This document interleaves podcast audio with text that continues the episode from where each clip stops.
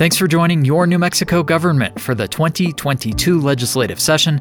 I'm Kaveh Movahed. The session ended about a week ago. Now that we've had just a little time to catch our breath, take a nap, and really assess what was accomplished, we're going to do a live wrap up show. And you're invited to join us and to contribute comments or questions. On Monday, February 28th, join YNMG for a Facebook Live event where we'll ask journalists who spent the last month focused on the lawmaking process what they saw, what surprised them, and which issues we're likely to revisit, either in a special session this year or in 2023. Feel free to send questions or comments ahead by email to ynmg at kunm.org. Then join us live on Facebook on the KUNM page Monday at 4 p.m.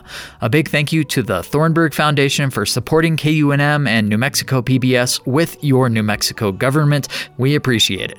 For YNMG, I'm Kaveh Movahed. We'll see you on Facebook Monday at 4 p.m.